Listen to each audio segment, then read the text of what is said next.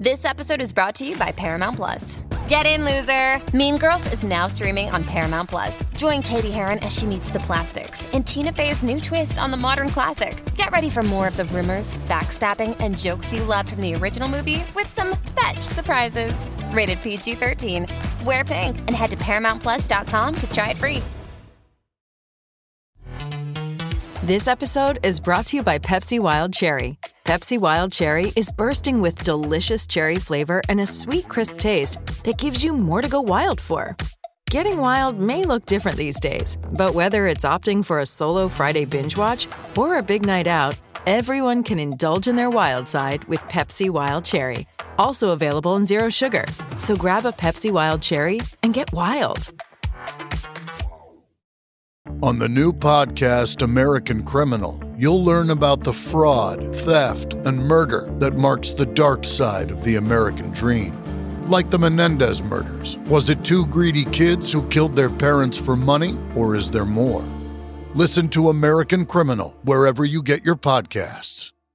Give your kitchen the upgrade it deserves with Clearview Cabinetry. Clearview Cabinetry starts as a kitchen built for now and grows with you as life changes. It's flexible by design with full access cabinet construction so you can go from doors to drawers for storage that works when you need it. Get an appointment free design consultation and explore all our cabinet options on display in our kitchen showroom and save big money now at Menards.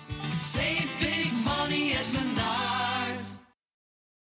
Maryland sports fans, there's only one sports book in the great state of Maryland with over 50 years' experience booking bets and supporting customers. Betfred Sportsbook at Longshots is now open and is the only sports book in Frederick offering cash betting on football, basketball, world soccer, and more. Visit the Betfred Sportsbook at I 270 and MD 85 in Frederick, right next to Longshots off track betting. Go to BetfredSports.com for more information and your chance to win exclusive merchandise. Must be 21 or older. Play responsibly. For help, call 1 800 Gambler. This is the Decibel Podcast with Chris Czynszak and Aaron Camaro. It's the news you can use. That's right, Decibel Geek Podcast style. I am your co anchor today. My name is Aaron Camaro, and the man that's going to bring us all the news, all the happenings, the important stuff going on in this world, the co anchor of the Decibel Geek Podcast News New Noise. It's Chris Czynszak. What's going on, brother? Well, I don't know if you've heard, but I'm I'm kind of a big deal. You're a real big deal. If it weren't for you, I'd have no idea what's going on in the world of rock and roll. Well, and as a co-anchor, my walls are lined with rich mahogany. Well, good, because we're going to need that today. Yeah, we've got some uh some funny stuff, some heavy stuff, some sad stuff to talk about this week, and uh, I am I'm going to go on a rant about something too. Yeah, okay. All right. I always love it when you go on a rant. That's something to definitely look forward to. I ran into a, I ran into an old friend of ours at the McKay's this week, Buddy Baker. Buddy was awesome. He was the one that hooked us up at the Kiss concert that got us out of the nosebleeds and down into the, into a box suite and how sweet it was. But I ran into him. He's like, you know what I love about your show? You, you, you guys are just perfect together. Like you're always upbeat and you know you're looking for the positive and things. And Chris, he's a curmudgeon. I can't argue. it made me laugh because it was true. He's he's right, but fuck you, buddy. love that guy. Oh, well, yeah, we're a little bit of we're a good balance of we're a good balance of good and evil, I think. Oh yeah, definitely. It works. It's worked for a long time. No ch- sense in changing it now. I don't think we could if we wanted to. Nah. So I look forward to the curmudgeoning a little bit later on. But before we get to all the new noise and the happenings in the world of rock and roll, we got to take care of our business. And you know us, our number one thing, the thing that makes us the most happiest in the whole world. It's those sweet reviews and recommendations. We got two of them here that are pretty stellar. The first one here is an Apple Podcast review. Comes to us from the Great White North up in Canada, and it's got all five stars. I thought they'd do maple leaves up there, but no, these are stars. We like all five. It's entitled Lives Up to the Hype, and it goes a little something like this I've heard about this podcast for years, but never checked it out until recently. It definitely lives up to the hype. I've been selecting the Kiss episodes. Not only are these guys knowledgeable, but they are creative and entertaining also. Thanks. And that comes from a true Kiss fan, Ron Williams, like I said, up in Canada. Five stars on the Apple Podcasts. Thank you so much, Ron. Appreciate it. Heck yeah. You know what I was thinking? Hmm. Kissmas in July this year should be pretty damn good. We got no excuses. That's true. A lot of time on our hands. yep, yep. So if you're a Kiss fan, you got to go back in the archives. We've done so many cool Kiss episodes and talked to so many cool people that have had a part and a hand in history. It's it blows my mind sometimes the awesome people that we talk to, and we meet new people all the time. We're going to have a special guest this Friday on our Decibel Geek Friday Night Live live stream that we do on the YouTube. You're going to want to join us for that, especially if you're a Kiss fan. We're going to have a cool special guest for that as well. Yeah, that's uh, Eric Carr related and Eric Carr's car related. It's going to be really fun. Right on. I'm looking forward to that. All right, I said we had one more, and I meant it. And this one's a long one, so strap in. It's a Podchaser review, and I know that because it's got pink stars. It also has five of them. I like that. This comes to us from Patrick six eight eight zero two, and it goes like this. Chris and Aaron kill it with witty commentary and great chemistry. Chris is a wealth of music knowledge and info. When it comes to Kiss, there is a reason Sonny Pooney keeps running and won't take on Chris in a Kiss trivia showdown. Aaron, the voice, is a beast of different music styles. He comes from a wrestling background, and he's just an all around great dude. His laugh is the feature sounder on Cobras and Fires podcast. you should get royalties for that, Aaron. I agree. Enough about the host. This podcast will introduce you to all types of music, not just hard rock or heavy metal, other bands like Local H and Marvelous 3. Keep an open mind. I have learned a lot from this podcast music wise. Decibel Geek also does great interviews and does deep dives on bands. Decibel Geek is a must listen. My only complaint is we need more content from Decibel Geek. Thank you so much, Chris and Aaron. You guys rock. Decibel Geek fan out. Wow, what a review. What a review. That is stellar. I love it. All the stars, sweet. That's the kind of thing that when other people, there's other rockers out there in the world, fans of this kind of music that we cherish and love and, and pay tribute to every single time we do an episode. And there's people out there wandering around aimlessly. They don't have the podcast that they need. And how will they know about the Decibel Geek podcast? Well, they might be surfing around and find that review and go, mm-hmm, that's the one. I saw it on Podchaser. Or they might see the one from Ron that came to us from Canada on the Apple Podcast reviews and go, yeah, that sounds good. Maybe this one does live up to the hype. And then all of a sudden, guess what? We got new friends coming in. They're joining in on the Decibel Geek community on the Facebook group and getting in on the conversation. They're liking the page all that good stuff. And we love it because we build the community and we keep it going because we have the power to show those on the top that rock and roll is still valuable and still viable and still important in this modern age. You know, it's up to us all. And we band together as rockers and we wave that flag proudly and we show everybody what it's all about. Yeah, and, and Sonny Pooney, quit ducking me. Let's do the trivia. Come on. Yeah, no kidding, Sonny. Don't be afraid. He's such a. I think he should be afraid. As long as we're not doing like chart positions and shit like that, which is what he's that's what he usually does. yeah. If it's real trivia, not like, you know, mathematical stuff, I'm I'm good. I can tell you, as the uh, creator and host and question gatherer of Beat the Geek, the toughest part about putting together those questions is finding a Chris Czynszak worthy kiss round question.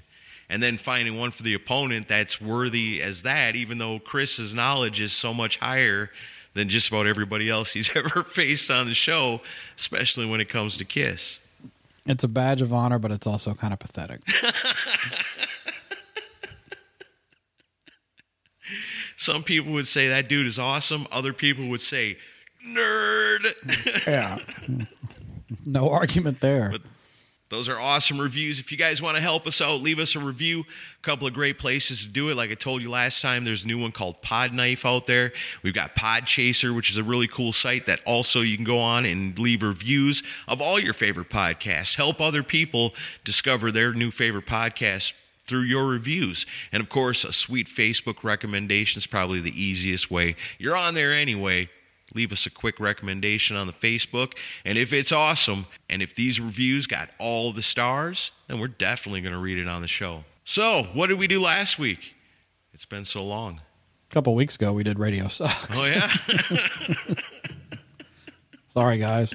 we kind of got our Decibel Geek timeline mixed up a little bit here, and it's mostly my fault. So, no, it's wholly my fault. So, we did have the discussion before, uh, and if you're a Patreon VIP, you can hear that um, about there is going to be more content coming down the pike. We're just trying to get our ducks in a row. Yeah, and so we kind of tripped up here for a minute, but we're coming back strong. I think we're working on giving you guys more content than ever. So if you guys love Decibel Geek, you're going to have a whole lot more to love. If you want to become a Decibel Geek Patreon VIP, well, you're getting some cool extra stuff over there too. Recently, we recorded a video of ourselves recording an episode. So the VIPs got that, and we're still waiting for the verdict on it if they liked it or not. If that's something you'd be interested in getting, become a Decibel Geek VIP by going on to patreon.com, looking up Decibel Geek, choosing your level of commitment, and letting us know what you want over there, and we'll start making that happen too. Yep, for real. So it's been a minute.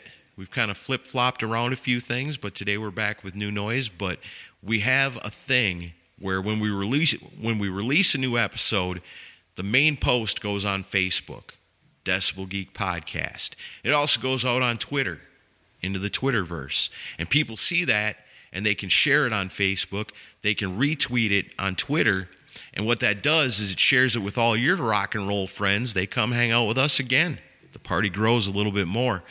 And by doing that, we love you so much for helping us share and spread the word that we make you an honorary Geek of the Week.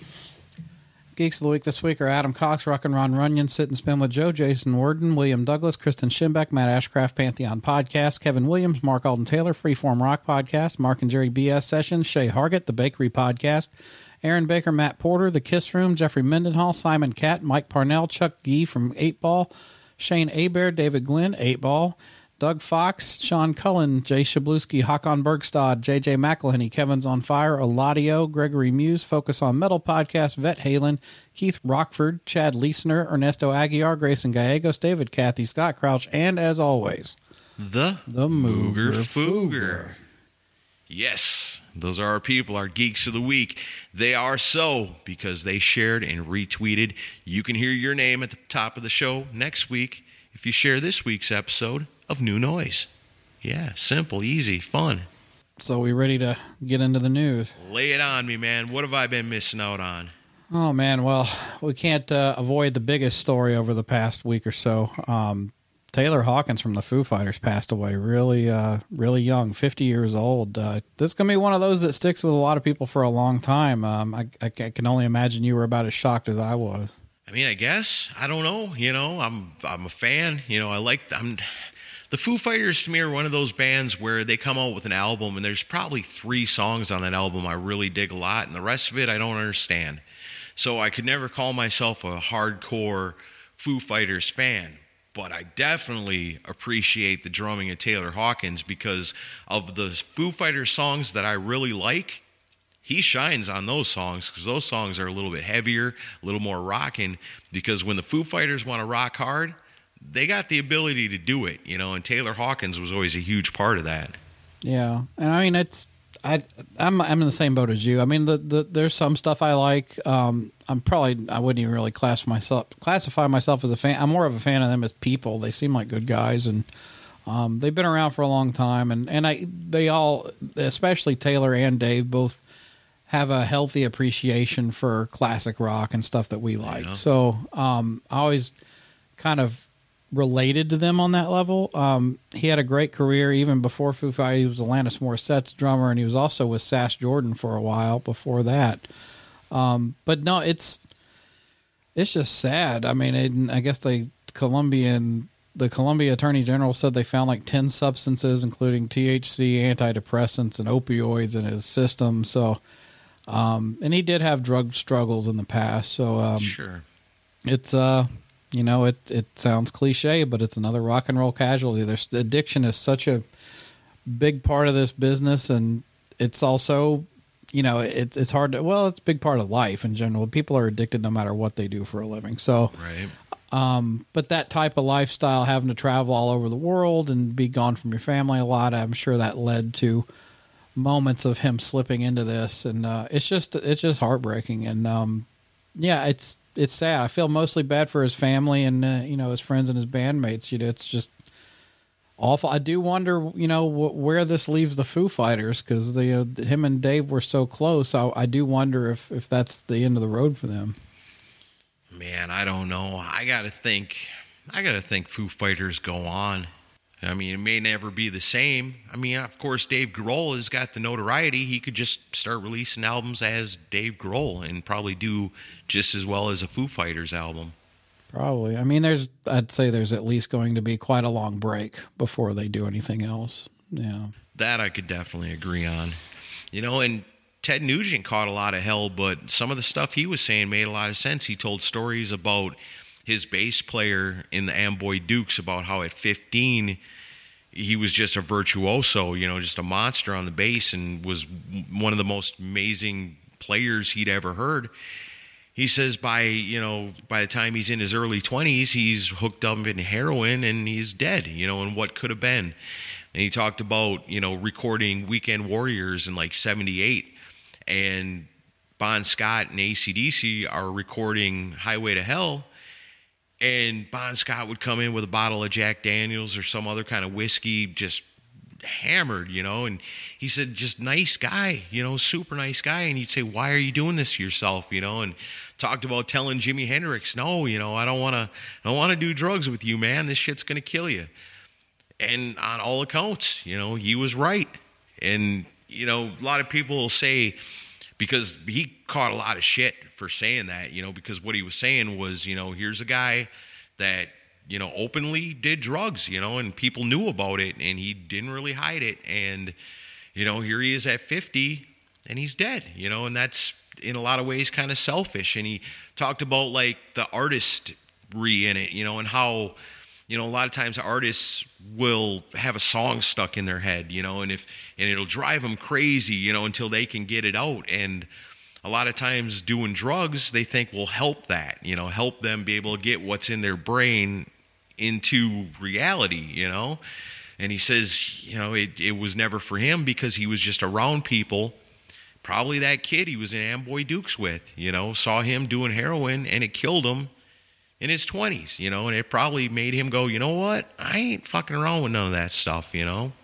Yeah, and I, I, I thought you know I disagree with Ted on a lot of stuff, but I thought he was being unfair, unfairly bashed uh, over what he said about Taylor. I, I to me it seemed like he was kind of paying tribute to him, but he was also highlighting of how fucking sad is this that somebody with that much talent and and everything you know fell victim to this stuff. I don't think he was saying you know like the selfish part maybe that one that kind of rubbed me a little bit the wrong way. But at the same time it's it's one of those things where it's just sad as fuck that somebody with that much talent that much going for them falls victim to this stuff. And i i think he was coming from a genuine good place with what he said. But i, I also think at this point no matter what ted nugent says people are going to take pot shots at him so that's ex- ted nugent could say the sky's blue and people would start bitching that it's green Yeah, they they said it was hate speech. no I read it and was like, wow, I don't know.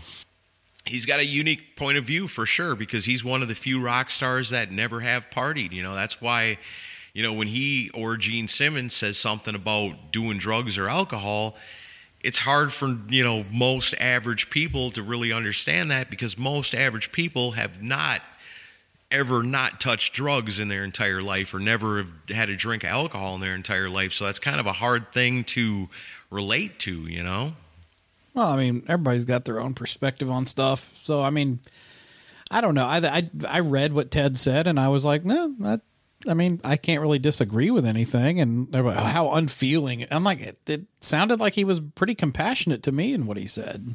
yeah and he said he loved the guy so he must have known him Yeah, I don't know. Um, I don't know. I'm not.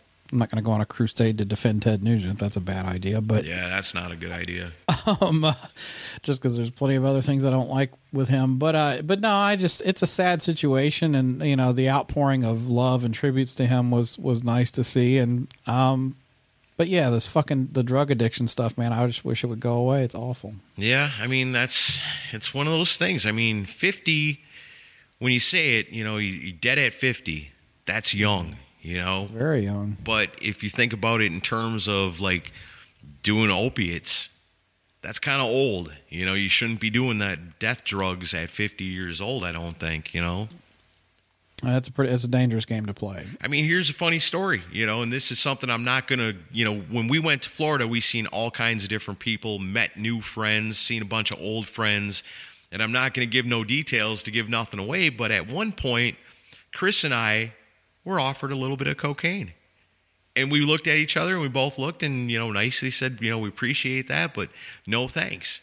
And I thought, you know what? I've never turned down cocaine before. I've been away from it for so long that it's never been in my circle where I've ever had to turn it down. But it was funny that when it finally is available, we so quickly turn it down, you know, because everybody knows the story type of of Kevin Dubrow, you know, Yeah. off the cocaine for years. One night decides to party, dead. You know, I always think about the professional wrestler Mr. Perfect. You know, partied hard when he was young, as a lot of us probably did. Gets to be a little bit older, decides, well, I mean, I used to do that all the time. I could try that again one night. One- One night's going to party. What, what's the problem with that? Dead. Yeah.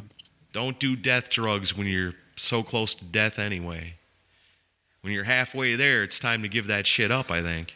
Probably, yeah. So uh, to turn the page on the next story, this is the other big news over the last you know week or so. Skid Row has yet again another new lead singer. this is uh, this is like their fifth singer, isn't it? Yeah, maybe, maybe more than that. I'm not sure. And um, it's getting a lot of attention. I mean, I, I you know they've already released a single with him. Uh, have you checked this out yet? I have. I dig it. I like it. I think the dude's a great fit for the band. I think it's gonna kind of throw them back to a simpler time of style. Like the song reminds me of something you might have heard off the first album. Mm-hmm. Yeah, it is. It's a little, it's definitely more reminiscent of that album than Slave. Yeah, it's got kind of that vibe to it where it's a little bit poppy, but it's still Skid Row, so it still rocks.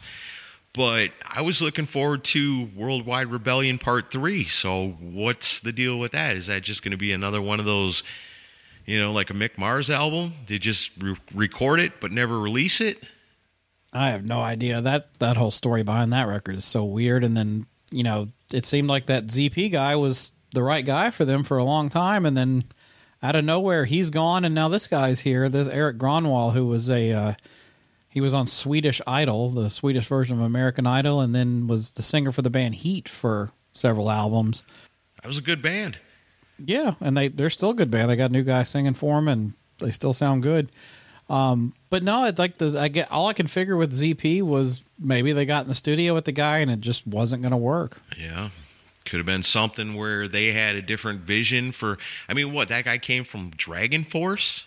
Yeah, See, those Dra- Dragon Force and Skid Row aren't really two bands you kind of put on that same level. You know, maybe it wasn't a good match when it came time to creating new music.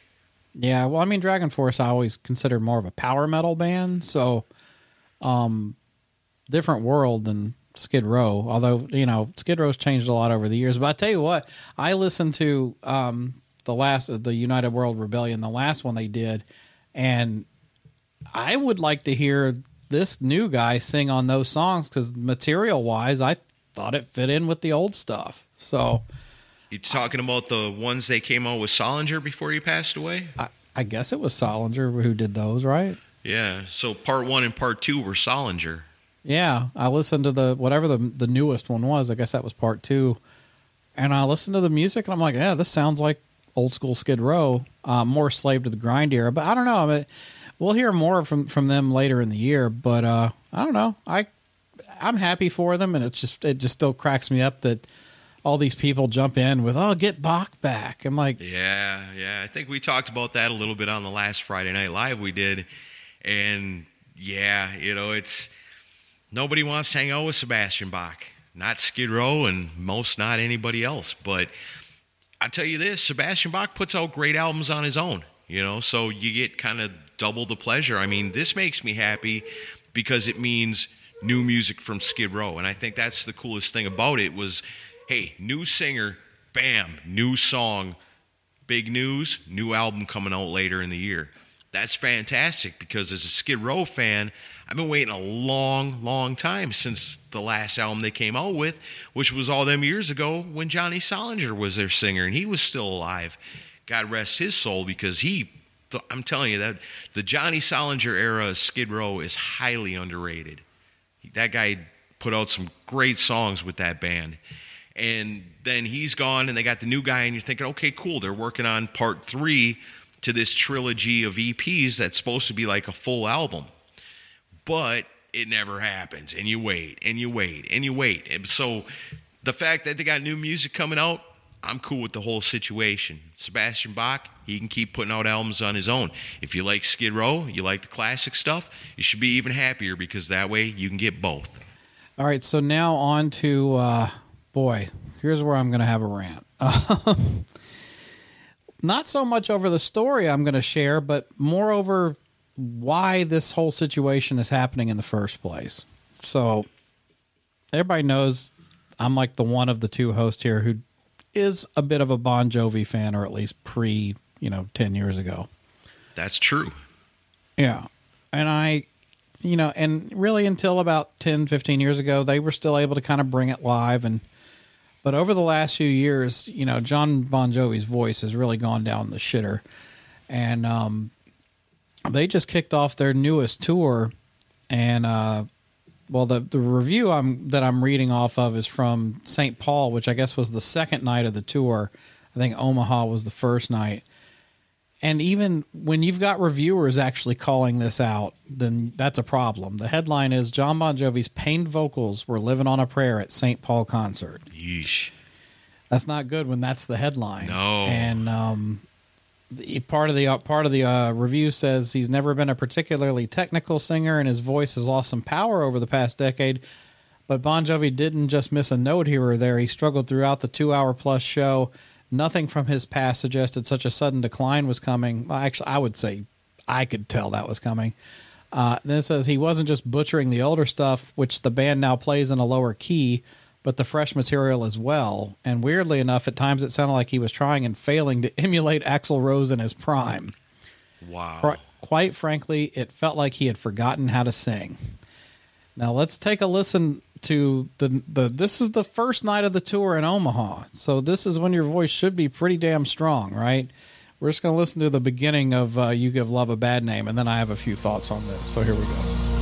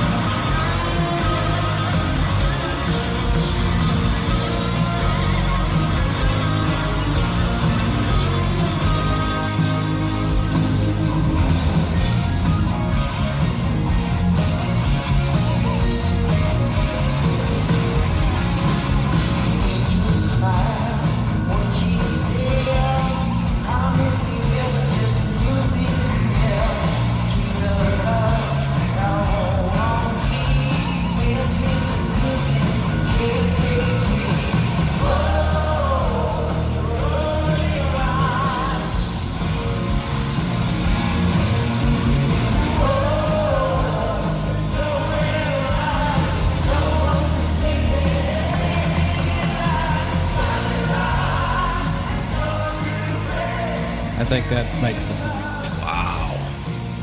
That um, that's brutal. Yeah, that's pretty bad. That's uh, that's worse than what Don Dokken sounds like today. I think, which is saying something. That's pretty close. You know, you could have like a contest with uh, Joe Elliott, John Bon Jovi, Paul Stanley. You know, all these guys that are getting up there in age are still still pushing it, man. Well, well, you can't put you can't put Paul Stanley in that argument. I mean, he sounds the same every single night. Oh, wait, never mind. Um, well, there's a reason for that. Uh, but I that now you get into the point where I got some people saying, well, at least he's doing it live and he's not miming like Paul Stanley is to a track. And I'm like, well, that's one argument. And then there's another argument of, God, I'd rather hear him lip sync than hear this. Well, how about neither of these options? You know, everybody loves to give Gene Simmons shit for saying the whole rock is dead thing. Do you know whose fault all this is with Bon Jovi being out here and Joe Elliott sounding bad? You know whose fault it is? Uh, Kiss. It's our fault. Oh, it's our fault. it's music fans everywhere's fault. well, you know, you got a damn good point there because if you look at the video, the place is packed. It's packed. The people are going nuts. They don't care. It doesn't bother them in the least. They're singing along. And when the show's over, they're going to go out to the parking lot and be like, that was awesome. Bon Jovi rules. And It doesn't even look like it's half the original members. No. And Bon Jovi sounds like hell. But they're all going nuts. This is what happens when the vast majority of music fans stop listening to new stuff and stop looking for new bands to get into. Yeah. This is the death knell of that generation. And I, I mean, I can't blame Bon Jovi and Kiss and Def Leppard for going out because there's millions of dollars to be made. But like, if you think back, if you think back to when we were teens and our parents were like, "Oh wow, you know, Frankie Valli and the Four Seasons are playing, you know, the bingo hall down the street." You know, they'd see shows. A lot of the older acts would be playing small venues because we were the young people, the next generation. We were buying tickets to see up and coming bands that could still do it, and you don't have that anymore because newer bands are getting ignored completely and it's not just the music fans fault it's radio's fault it's i mean there is no push for new material and i'll tell you something we're we're walking a tightrope here with the death of rock and roll because if you've got bon jovi who can't even hold a note anymore selling out arenas what's going to happen in 10 years Yeah, when he physically can't do it anymore. I mean, at some point, uh, is it become everything is Kiss 2.0? It's Bon Jovi 2.0. It's Def Leppard 2.0. Motley Crue 2.0. Is it holograms? Is it do people care if it's holograms in the future? We don't care that it's holograms. We just want to have a Motley Crue experience. Right. And that's all people want is nostalgia now. And it's like, but there's so many good bands that have that same spirit and style that are doing original material that you're ignoring. And then cover bands go out, and I love me some cover bands, but there's cover bands and tribute bands that are going out and cleaning up because that's all people want is fucking nostalgia. You know, and you got holographs and shit. Come on, man. I mean, I don't know though. You know, it's just like go out and make your millions, Bon Jovi. But like, if people want to point the finger at anybody, point it back at yourself. Yeah, it's hard to disagree with that because it makes sense. Because, like I said, the place is packed. People are nuts. They're singing. They're having a great time.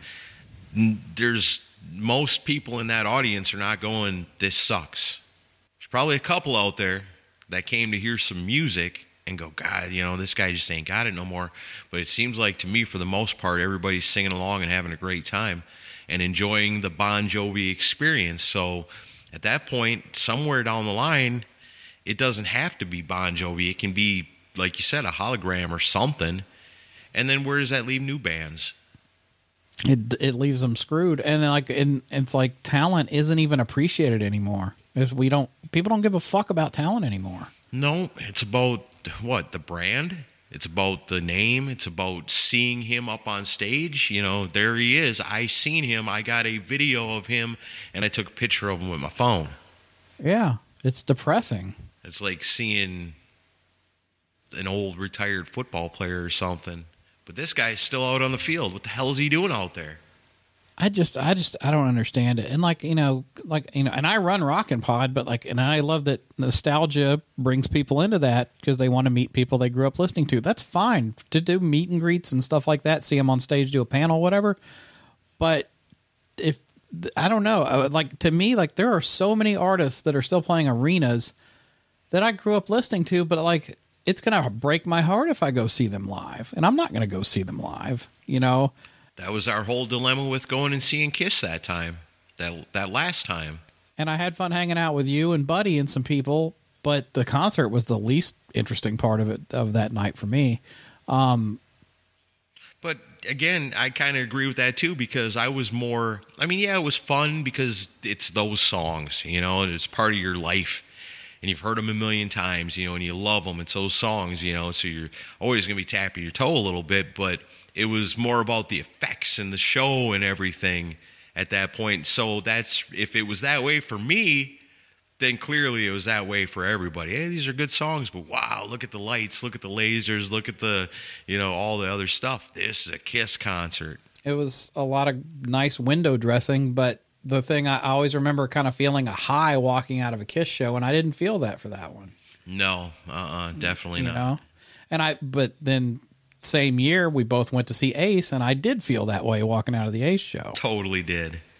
So I'll take you know I'll take the warts and all approach, but when the warts and all are Bon Jovi and Omaha, uh uh uh. But no, I just uh, sorry to rail about this, but it just irritates the shit out of me. And you love Bon Jovi. Well, like I said, pre two thousand five maybe, but um, but no, I just it's so stupid, and like and people are just are just brain dead. It's like uh they want to say that they went to see Bon Jovi in an arena. Who gives a fuck how he sounds? It's like really. It's like music is so disposable these days. Like you say, you know, Bon Jovi's not going to turn it down. Hey, they want to hear you sing. Really? They want to hear me sing? I can't sing. I gave that up years ago. No, they want it. Okay, how much you paying? This much. I'm there. And the stadium tour, the two headliners are Motley Crue and Def Leppard, two bands that have singers that can't sing anymore. And nobody cares because they're just going to go, hey, I went and seen Motley Crue and I took a picture and made a video on my phone. Yeah, honestly, I think Poison's the best band on that bill as far as live show goes. I suppose as far as, yeah, how they held up. Yeah, well, I mean, you know what you're getting with Poison. Yeah. You know, it's not it's not going to be a Dream Theater show for technique or anything, but it's going to be fun. You know, Well, no, and Bret Michaels was never like a, uh, a, I don't know, I guess Bon Jovi sang in a higher register and Vince Neil sang in a higher register and Joe Elliott definitely, you know, I think uh, Bret Michaels was the smart one, you know, made just as much money and didn't kill his voice and still can get out there and sing because, you know, he's not hitting falsettos and shit. yeah. So I'd you know I, I still have people go, "Oh, you're going to go see Motley Crue?" Fuck no, no. I'm going to see Poison. Yeah, I'll go watch Joan Jett and Poison and leave. I wish it, I wish it could be a Poison headlining tour. I'd like to see Poison like I seen them back in the day where they were the main band and they could play a long time and pick and choose a lot of stuff that you don't hear in the quick opening Poison sets, you know? That's what I kind of miss cuz those guys can still do it. When they're done with this thing, they should go headline themselves a tour. Find them a couple of good young bands, good rock bands that are young and hungry to take with them. Because if people will go, hey, we want to go see Poison, they might go, holy shit, we saw this new band, you know, whether it be like Dawn of the Rising or any of these other countless new bands that we're constantly telling you about.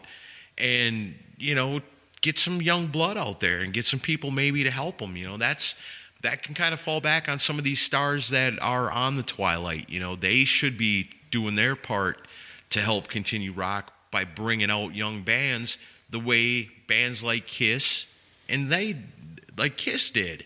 You know, they take out the young acts and let them be witnessed by their audience, and next thing you know, they're a huge thing.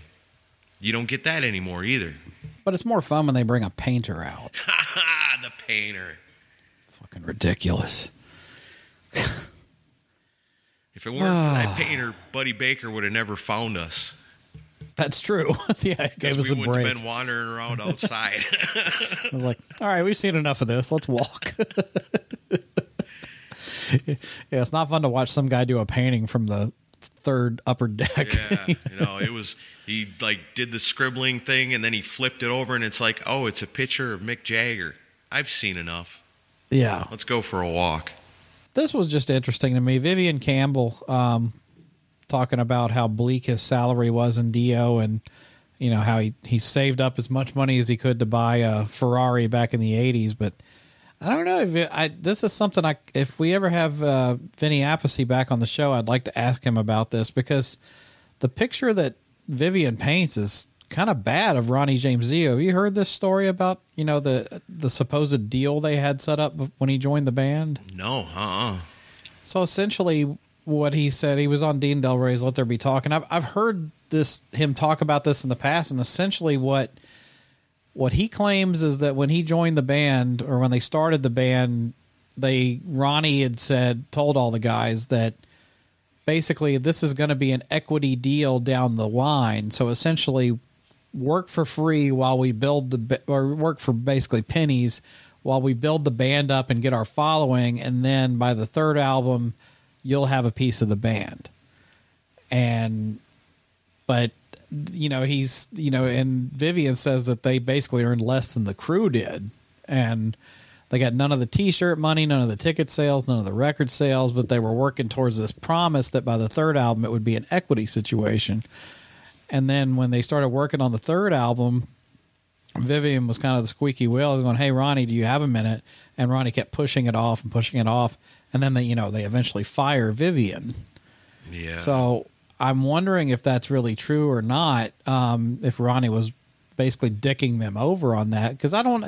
It's only Vivian I've heard mention this. I've never seen Vinny or Jimmy Bain say anything about this. So I wonder what what the truth is. Those other guys were kind of established already. Vivian was like he was the new guy. the young hot guitar player that Dio found. You know, he didn't have no name recognition. You know, it, when it comes to the T-shirts and stuff, you know the name on the T-shirt, it's Dio. The name on the album, it's Dio. You know, this whole thing was built around Dio. So, I mean, you come in and you go, "What do I do?" You know, this deal stinks, but I get to be the guitar player for Dio. You know, and he probably had, you know, was able to get some small endorsements and stuff for himself, but I mean, there's perks to it, but then you say, no, this isn't a good deal. I'm not going to do it. And you go, okay, what if I never get an opportunity like this before? I mean, it's Dio.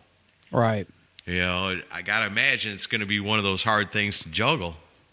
Well, and he drags Wendy into the whole thing too, because he says because ultimately Ronnie never told Wendy, and Wendy was his estranged wife, but his manager, and therefore by default the band's manager. But she never saw it as be, it as being a band. He never explained that aspect to her. She always saw Ronnie Dio kind of like Ozzy Osbourne. Right. It didn't didn't matter who was behind him, and he said, but Ronnie should have known better. The um the magic of that original band. That's what I had a beef with with Ronnie. He knew how good the band was, and for him to be so fearful of Wendy that he wouldn't even have the balls to tell her that this is what I want. This is what I promised the guys. This is what we're going to do. She just kind of went, no, no, you're the star. You don't need them. Get somebody else to play guitar. Right. That that probably you know goes into her cut if you think about it as a business thing, and not and not saying because obviously we weren't there, we don't know how it went down. But if it is like that, you know, it's like oh, more money has to go out. That's less money in our pockets, you know, and. I don't know. It's a sad thing if that's how it went, but I would imagine that probably happens all the time. You know, work work for free because this thing is going to be huge, and when it does get huge, that's when you're going to cash in. Oh, you're here to cash in? You're out. Yeah, I mean, I don't. It's an interesting thing. I, I, Vivian Campbell's somebody I would like to have on the show one of these days because I think it would be an interesting interview to to get his whole side of that thing, and and I'd like to talk about to him about his time with Whitesnake too because that's another interesting scenario because he was also a hired gun with that band.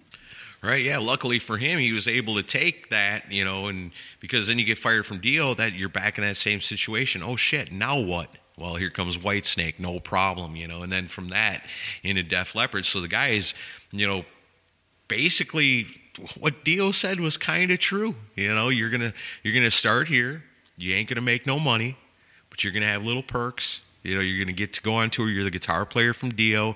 Your name's on the albums. You're in all the magazines. When he got fired, I mean, it probably sucked for the first couple of days until he got the call about Whitesnake. So I mean, it kind of did. You know, that was the equity. You built your equity in your brand and your name and who you are and your abilities to get your reputation out there. So now we cut you loose, and you're on your way. And he was.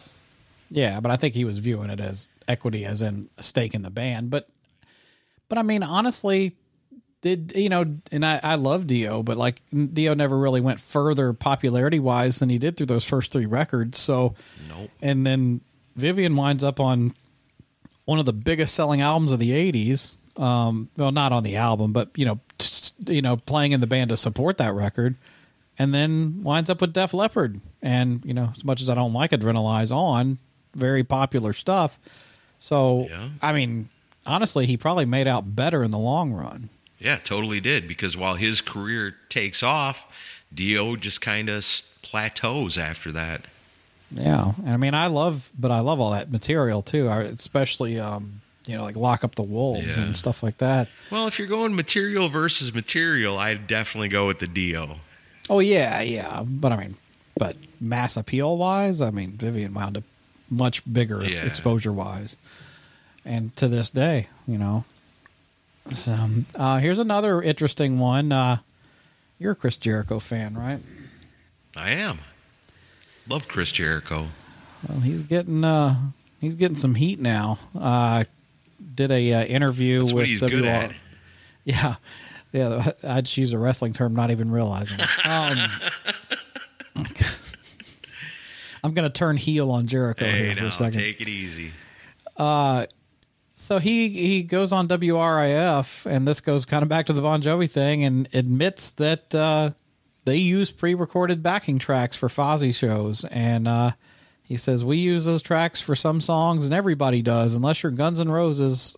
Let me rephrase that: if you're in Slash's band, Guns N' Roses has backing tracks. They have a keyboard player. It's just the way of the world right now. It doesn't mean we're not singing and not playing. If you're listening to a record and you go to a Def Leppard gig, you hear Pour Some Sugar on Me, that was recorded with 25 tracks of guitars. You can't just go with two guitars on stage and in your right mind think that there wasn't something building up in the background there. It's just kind of the way bands are. And then he's like, you know, Queen used tracks in the 70s. If you don't believe me, watch it. And they play when they play Bohemian Rhapsody live. So, and the actually the main person that's called Jericho out on this over the past year was Sebastian Bach. Um, you know, he went on Twitter and kind of kind of ranted against Jericho, saying, you know, putting links out, and I don't. To me, if he's making the argument just on backing tracks with like backing vocals or an extra guitar track, that's one thing. Right. But there's evidence out there of full on lead singer vocal tracks that he's that he's used. Jericho? And oh yeah. Oh, shit. And you that's what Sebastian Bach pointed out too. And I don't like Sebastian. He's a he's a prick, but I think he was right in this this thing. so and you're lip syncing the entire show? I don't know if it's the entire show, but it's at least part of it because there's he there's video evidence of it where you know he's he's not even near the mic and you're hearing a vocal track going. Wow. So, and this is happening a lot more often these days. And this is, goes back to the argument about the Bon Jovi things. Like, what society, what musical society are we creating here? I think that this kind of thing probably has gone on for a long time, but you just don't hear about it so much back then because it was such a shameful thing, you know, to nowadays, like you said, you see Bon Jovi up on stage and some people would say, Man, I wish he was lip syncing. This would be a lot better, you know. yeah, exactly. You know, we we had the whole dilemma of, you know, Paul Stanley talks shit about people that use backing tracks for years and then now has to rely on his vocal support and you know acts like it's okay. Well but you used to talk shit about people like that you know? It's kind of a little hypocritical. But It's a lot hypocritical. if you're coming out and saying yes we're using backing tracks and yes it's because i can't sing like i used to but people still want the kiss experience people still want the you know whatever band bon jovi whoever experience it's more important to you know look cool and be up there and be available for the pictures and give the whole experience Now you got a choice. Can't sing, you know, or can't carry the whole entire show. Or in some cases, maybe you you're just sick that night or something. Would you rather have your favorite band cancel the show or come out and lip sync and not tell nobody? Me, I'd rather him cancel the show. That's me. I don't. I mean, you I still get the not- guitars and everything. You know, your lead singer's not feeling good, so I'm just gonna I'm just gonna lip sync tonight. How many times does that happen? Do you think? But I mean, if we're gonna go this route and be and everybody's gonna be okay with this shit, then let's give Milli Vanilli their fucking Grammys back. I mean, this is You know what? I don't know. That's a valid argument. well, but I mean, well, although not really though, because they didn't actually sing on the original tracks. Um, th- Oh, was a yeah, that's completely right. So different. that is people. different then, yeah. That's different, but it but it was a cheap joke, and I wanted to get it in. But well, uh, in that case, don't ever bring up Milli Vanilli on this show again. right? But no, I I don't know, man. I just it's just like why how how many more concessions are we gonna make so these bands that we loved it when we were twelve can go out and tour? It's like enough already. Let's get into newer bands and just if you can't hack it on stage, get the fuck off the stage. That's the way I view it. You know what? It's hard to argue that because that was what made our rock legends so great. They were in the studio writing these great songs, but then when they came to your town, they could get up on stage, they could deliver the goods. You know, and that was a, something you could be proud of about your favorite bands. I saw that concert, they killed it, you know, and you knew back then. I mean, you think about it though, like having Gary Corbett backstage behind the curtain, you know, triggering stuff, helping sing. That's got the keyboards back there. Isn't that sort of backing tracks way back? To a point, and fuck you for playing devil's advocate. Um, but I'm just saying, it's been going on for a long time. It had well, In to, different but to forms. it only to an extent, like to for like a guitar track or a backing vocal track. That's you know Ozzy did it. Robert Mason, that's how he got his start in the music industry. He was doing Ozzy's backup vocals Yeah. um, back in the '90s. But no, I mean it's but it's like if we're gonna go full on with lead vocals on a track, I'm sorry, that's a step too far. I can't I can't do it. I can't support that. I mean, should a band be forced to reveal a percentage? A percentage of tonight's show will be, Yes. you know, lip synced, and that percentage is 89%, 54%, 22%, you know, whatever. I think that I think there should be, and like Gene Simmons even made that fucking argument like three years ago before Paul started miming, saying Well, it should yeah, say on the ticket. Yeah, I know, but it's like you know you're going to make that argument, and now you're just going right along with it. Oh, and listen to the to the scream at the end of Deuce. It's the same every night, so even Gene's fucking doing it too. Um, seriously, it, but like th- this is going on for too much. But I think yeah, there should be a disclaimer. But at the same time, the vast majority of people that go to these shows don't give a shit. They're brain dead nostalgia lovers. That's it. Yeah. And to me, I don't like those people. It's a tough thing, man. It's it's really it's up to the individual, I guess, but you do make a huge point where it's not helping anything. It's only prolonging the inevitable. And when the inevitable happens, what's left? What have you built to take its place? Talk about Chris Jericho, it's a lot like wrestling.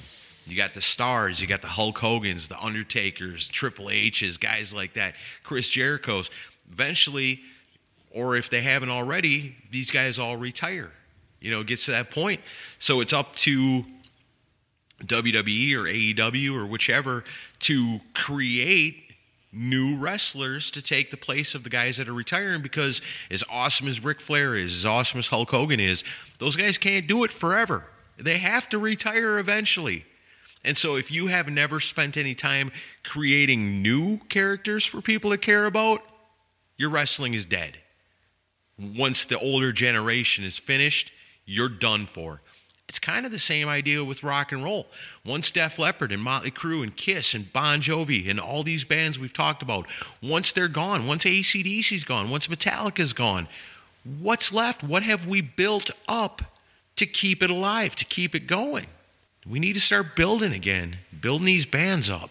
There's plenty of good ones out there.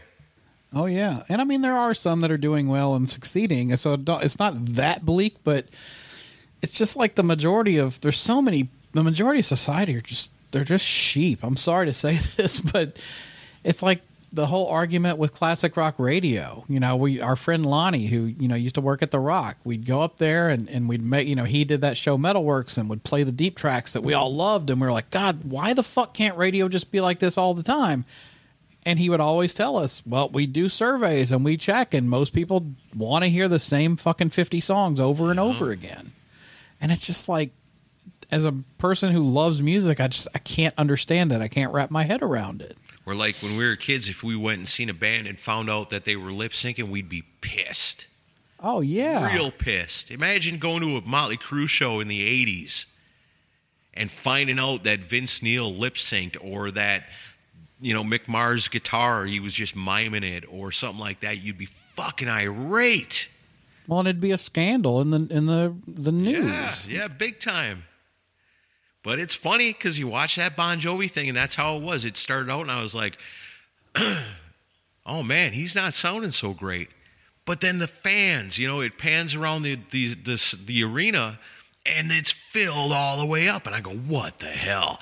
And I go, "Wow, Bon Jovi's still popular, and he's still croak, he's still croaking, and the fans are singing along, and they're chanting, and they're cheering, and I'm just like."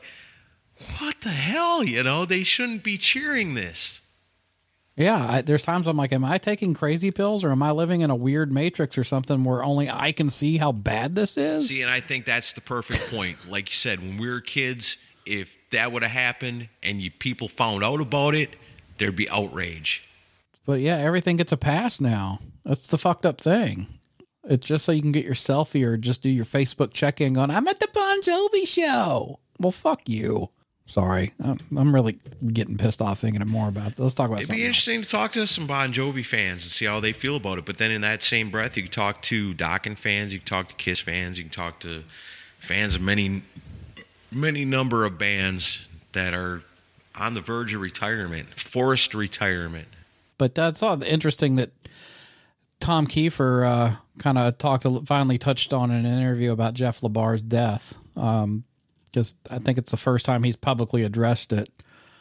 And uh, he was he Eddie Trunk had him on um, recently, and you know he just uh, you know nothing earth shattering, but you know it was interesting to hear what he had to say. He said, "I've got to tell you, you're never really ready for that kind of loss. You're not prepared to hear that kind of thing, and everyone's trying to grieve and process it." Um, Jeff was a passionate, amazing person, musician, human. He had a huge heart and was a tough one, still is for everybody.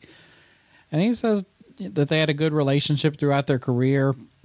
He says obviously there's times where you have differences. That's part of being in a band. It's true what people say they're like a family, but honestly it's like that and even more intense because there's so many facets that inform the dynamics between bands. And he says they had a great relationship. He loved him and uh, has great memories. Uh, had you know Jeff had a great sense of humor. Um, you know, and he says he's in touch with Eric and Fred and everybody, and they're all still trying to process it. But uh, I, you know, it this is a sad situation because you know he uh, Jeff went on Izzy Presley's show years ago and basically pointed the finger at himself because everybody's like, "Why is Cinderella not getting back together?" And essentially, I guess that the last shows they did were on the Monsters of Rock cruise in like 2015, I think. And apparently, he got he like made a scene. He was so drunk, like passed out in front of people and stuff. And he was saying in that interview with Izzy, he's like, I, I think it's all my fault. I have a drinking problem, and you know, and uh, that caused a rift. Rift, and uh, he says, you know, and Tom, Tom was like, "What the fuck?" And he's like, "I don't blame Tom for not talking to me." So I think Tom had kind of cut cut them off at one point. Um, hopefully, they've the the three remaining guys have been able to kind of put it back together as far as just on the friendship. I don't care if Cinderella plays again, but hopefully they all get along now. No, I was going to say it is kind of nice at least to hear that that you know the Yeah. other three guys still talk to each other. Yeah, but like I don't know, man. It's uh, and like it's still not really been confirmed what what it was that Jeff died from. No, I had somebody was asking me about that, like when it first happened, like what happened, what happened. And I'm like, I have no idea. I mean, I think they assume that because we're in Nashville, that that's you know you get all the first hand news about stuff like that. Which Jeff was here in Nashville too, you know, and we'd run into him from time to time. But super nice guy. I yeah have no idea what actually happened. I don't think it's ever really come out. Huge loss, whatever it was. Yeah, huge loss all the way around. I remember we one of the first things that Aaron and I ever did was go to John Corabi's Toys for Tots thing in East Nashville at a, a biker bar called Drifters. I don't even think Drifters is there anymore. I don't think so. Um, and uh, Jeff sauntered in, and uh, Jeff was walking with a cane. I remember Yeah. that, like he had had hip surgery or something, and uh, had grown his beard out. And I think one of us was like, "Hey Jeff, when's Cinderella getting back together?" He's like, "You're asking the wrong guy."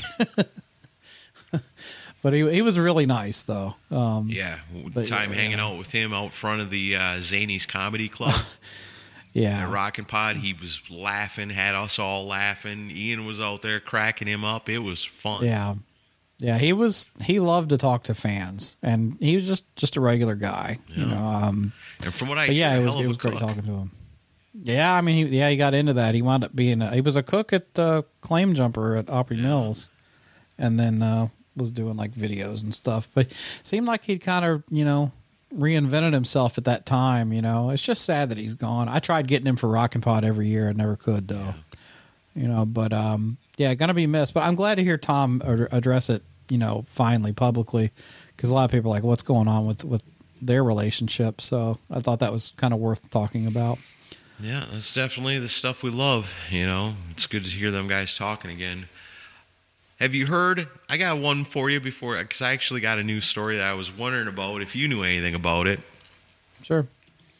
The uh, London Quireboys. Have you heard about that?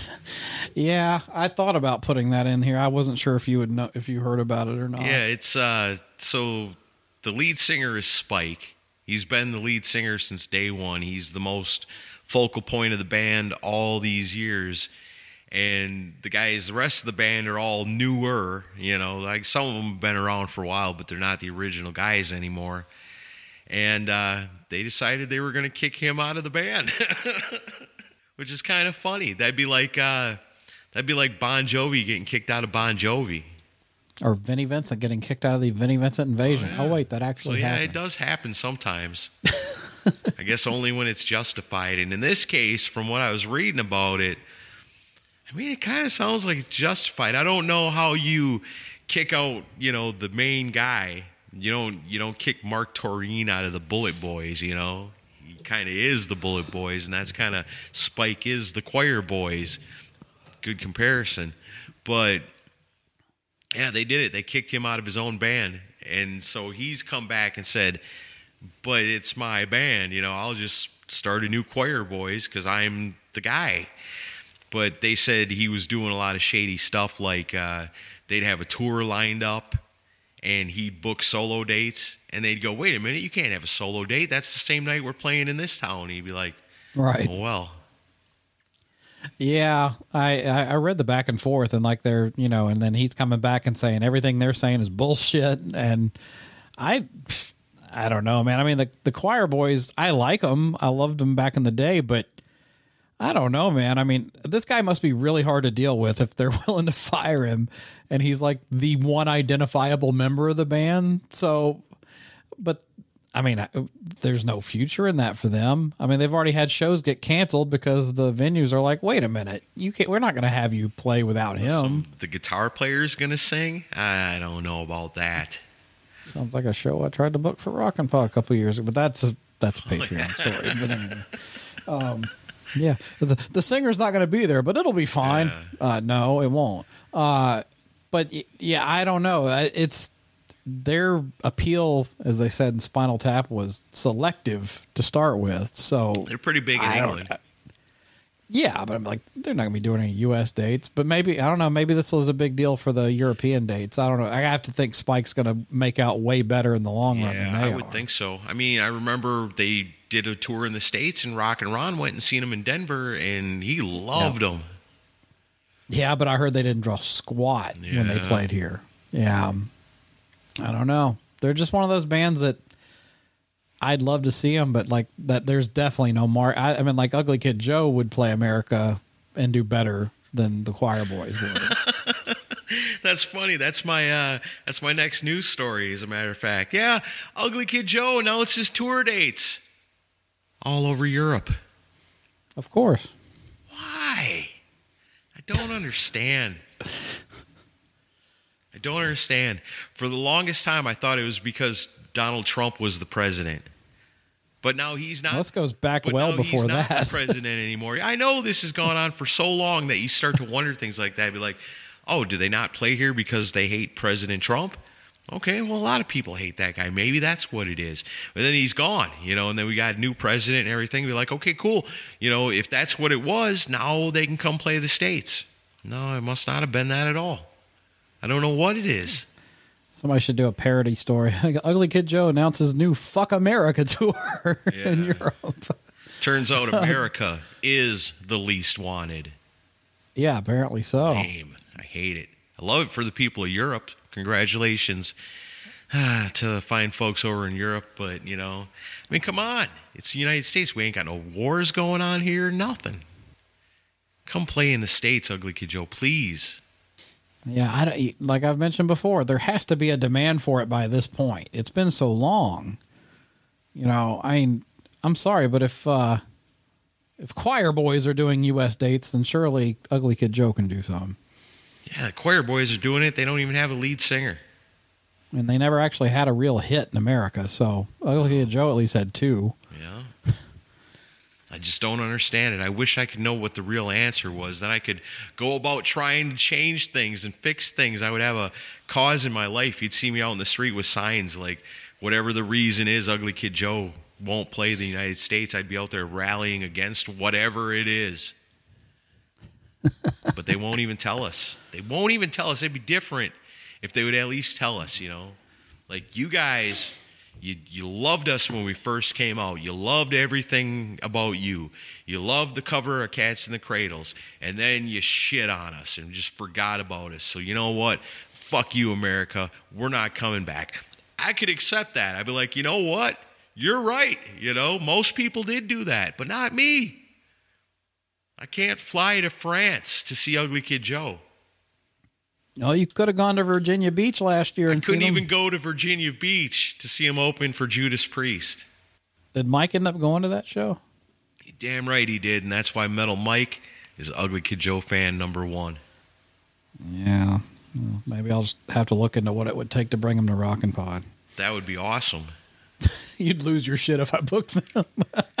They'd be like, "Is this uh, Nashville, Pakistan?" They'd be like, uh, "No, it's Nashville, Tennessee, USA." Oh no, we can't do that. yeah, it's America, so We're fuck you. booked in Ukraine that weekend. yeah, good luck with that. Jeez, I don't get it. I don't either. Well, you got any other That's stories? the end of my sad news. Okay. Well, we're well over an hour, so I think we're good with the, with tho- those. Other than the the story about uh, Michael Schenker saying that uh, KK Downing uh, ripped off his look in the seventies. He totally caught my style. Yeah, it's like okay. He had blonde hair. It was long. Wore leather. Played a flying V Just like V. me. I had a flying V, a white one, yeah. You know what? Yeah, maybe he did. Who knows? But that's why this is the most important news show you could ever possibly listen to. And we always have fun when we're doing new noise. We're going to try to do more of these. Maybe give you some extra new noise episodes in between other episodes of Decibel Geek Podcast. I don't know. We're just trying to think up new ways to give you guys more because you guys have given us so much over the years. We want to give it back. So I guess that's going to wrap up New Noise for this week. And thank you guys once again for joining us right here on the Decibel Geek Podcast. And we'll see you next week. See ya.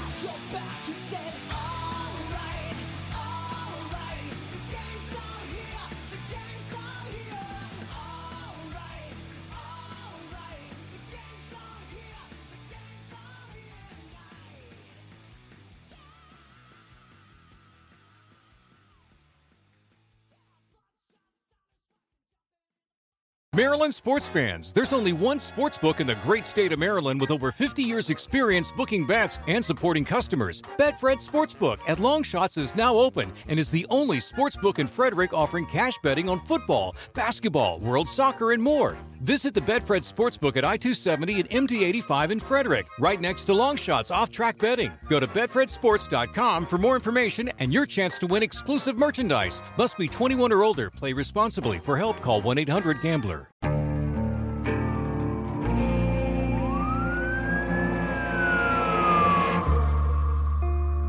What would you do to achieve the American dream?